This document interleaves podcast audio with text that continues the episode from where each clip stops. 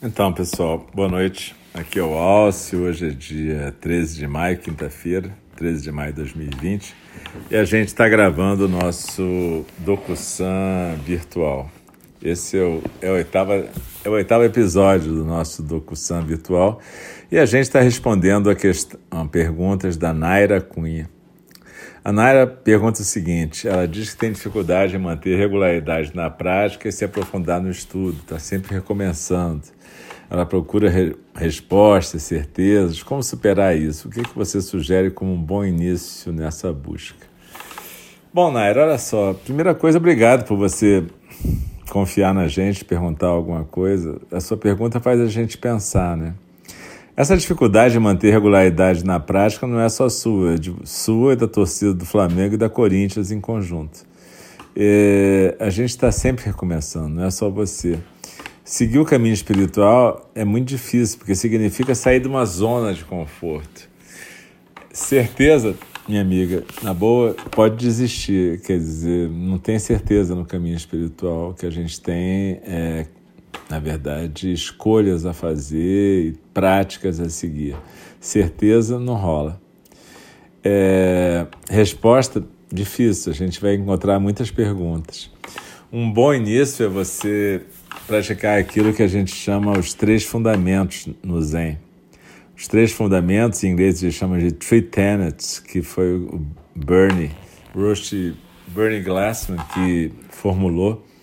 É como se fosse um resumo da, de algumas coisas budistas de uma forma moderna. O que ele fala é o seguinte: é, o primeiro fundamento é o não saber, é você abrir mão de todas as suas certezas intelectuais e espirituais sobre o que é um caminho espiritual e o que, que é a realidade. Enfim, é abrir mão dessas certezas sobre que a gente tem. A segunda é testemunhar ou estar totalmente presente e atento. É você aprender a olhar para as coisas como se fosse uma máquina fotográfica, sem julgamento, simplesmente registrando o que está acontecendo, observando o que está acontecendo. Em terceiro lugar, a partir desse não saber, dessa observação plena, você praticar a ação compassiva. Esse é um bom início nessa busca. E também ficar quieto. É, a meditação básica é ficar quieto primeiro, né? É silenciar e se aquietar numa postura. O Buda dizia que quando a gente fica quieto, a gente não faz merda durante aquele tempinho. Talvez ele não falasse assim exatamente, mas eu acho que ele queria dizer isso, tá? E a segunda per que pergunta da Naira é: qual a diferença entre reencarnação e renascimento? A terceira é qual a visão budista da morte? Na verdade, a segunda e a terceira elas são mais ou menos uma pergunta só. Vida e morte na tradição budista são aspectos da mesma coisa, são aspectos ilusórios, aspectos da vida relativa, aspectos do samsara. Na vida absoluta não tem nem vida nem morte, existe o fluxo contínuo da natureza búdica, da natureza que é a natureza básica de todo o universo. Mas na vida relativa existe nascimento e morte, ou vida e morte. E aí é, o que aparece é como se fosse uma junção de elementos, forma, nome, é, vários tipos de coisa, e o que desaparece é exatamente quando essas coisas todas se desassociam, né?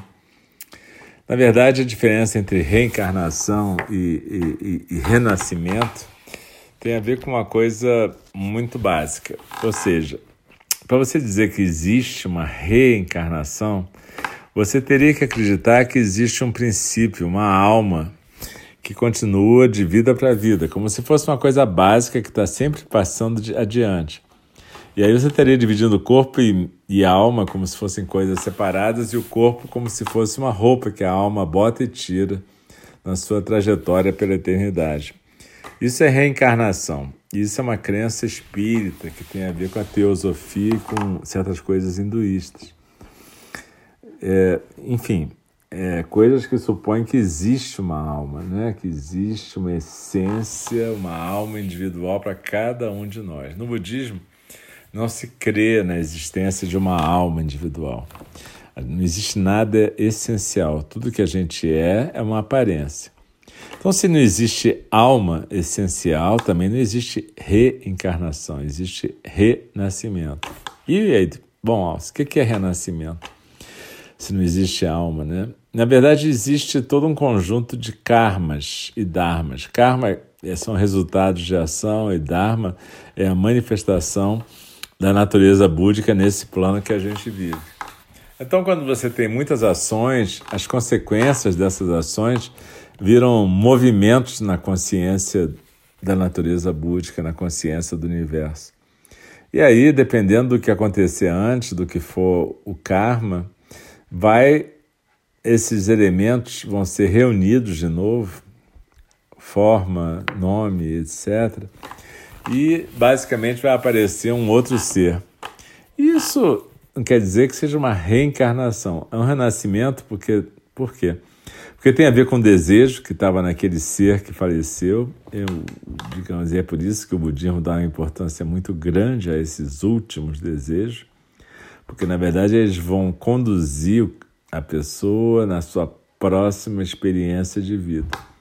E aí a gente supõe que a, a cada sete dias o falecido vai ter uma chance de morrer e renascer de novo. São os bardos, né? Em tibetano. E aí, a cada sete dias acontece isso, até que no, no, no 49 ele tem uma chance de despertar de vez e não ter que voltar ao jogo anterior, ou ele vai voltar para o jogo anterior, simplesmente com a sua coluna aberta, né? aquela coisa que aconteceu antes. Bom, é, vamos ver se isso faz algum sentido para você.